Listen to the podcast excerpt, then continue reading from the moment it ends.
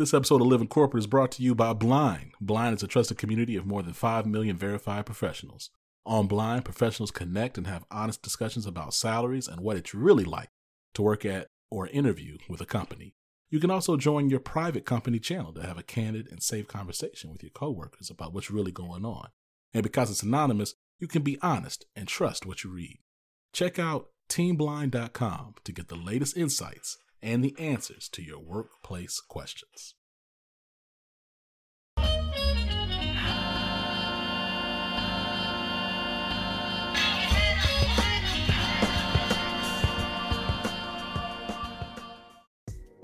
What's going on, Living Corporate? It's Tristan, and I want to thank you for tapping back in with me as I provide some tips and advice for professionals.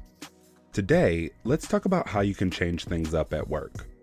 Back in the day, boomers and Gen X used to stay at companies for nearly a decade, but they were also offered pensions and retirement accounts.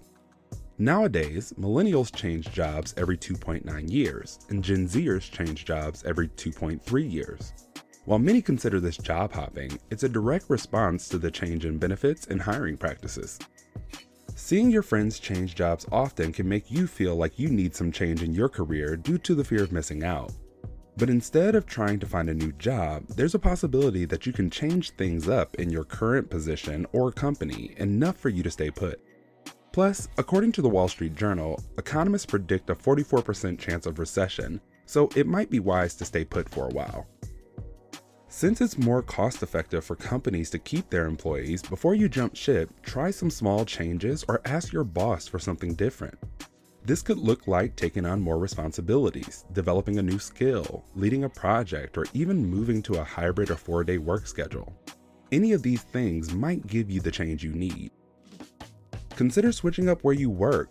Sometimes a change in scenery can reinvigorate your passion for your work.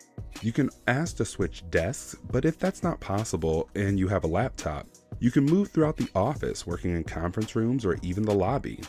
If you don't have to be in person, maybe work at a coffee shop or get a day pass to a co working space.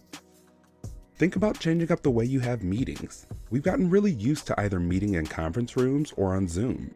Instead, you can try standing meetings, walking meetings, throwing it back to a simple phone call, or even incorporating new and engaging collaboration tools. All of these can help keep things fresh.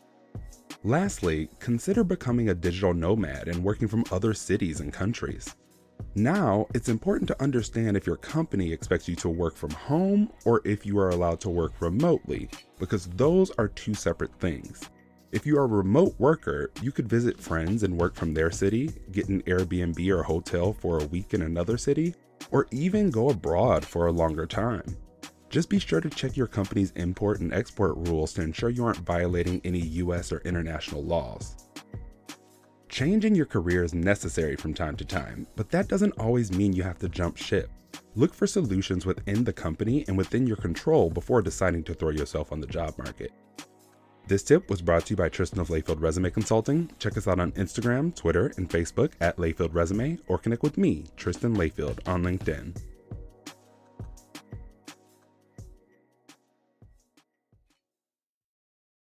Living Corporate is brought to you by Doximity. Doximity is committed to fostering an inclusive and diverse work environment where differences are valued, practices are equitable, and employees experience a sense of belonging that allows them to bring their full, authentic selves daily. As medicine's largest network, there's an elevated level of responsibility to everything we do. We don't take that responsibility lightly and are committed to working towards a more equitable world inside and beyond our virtual office walls.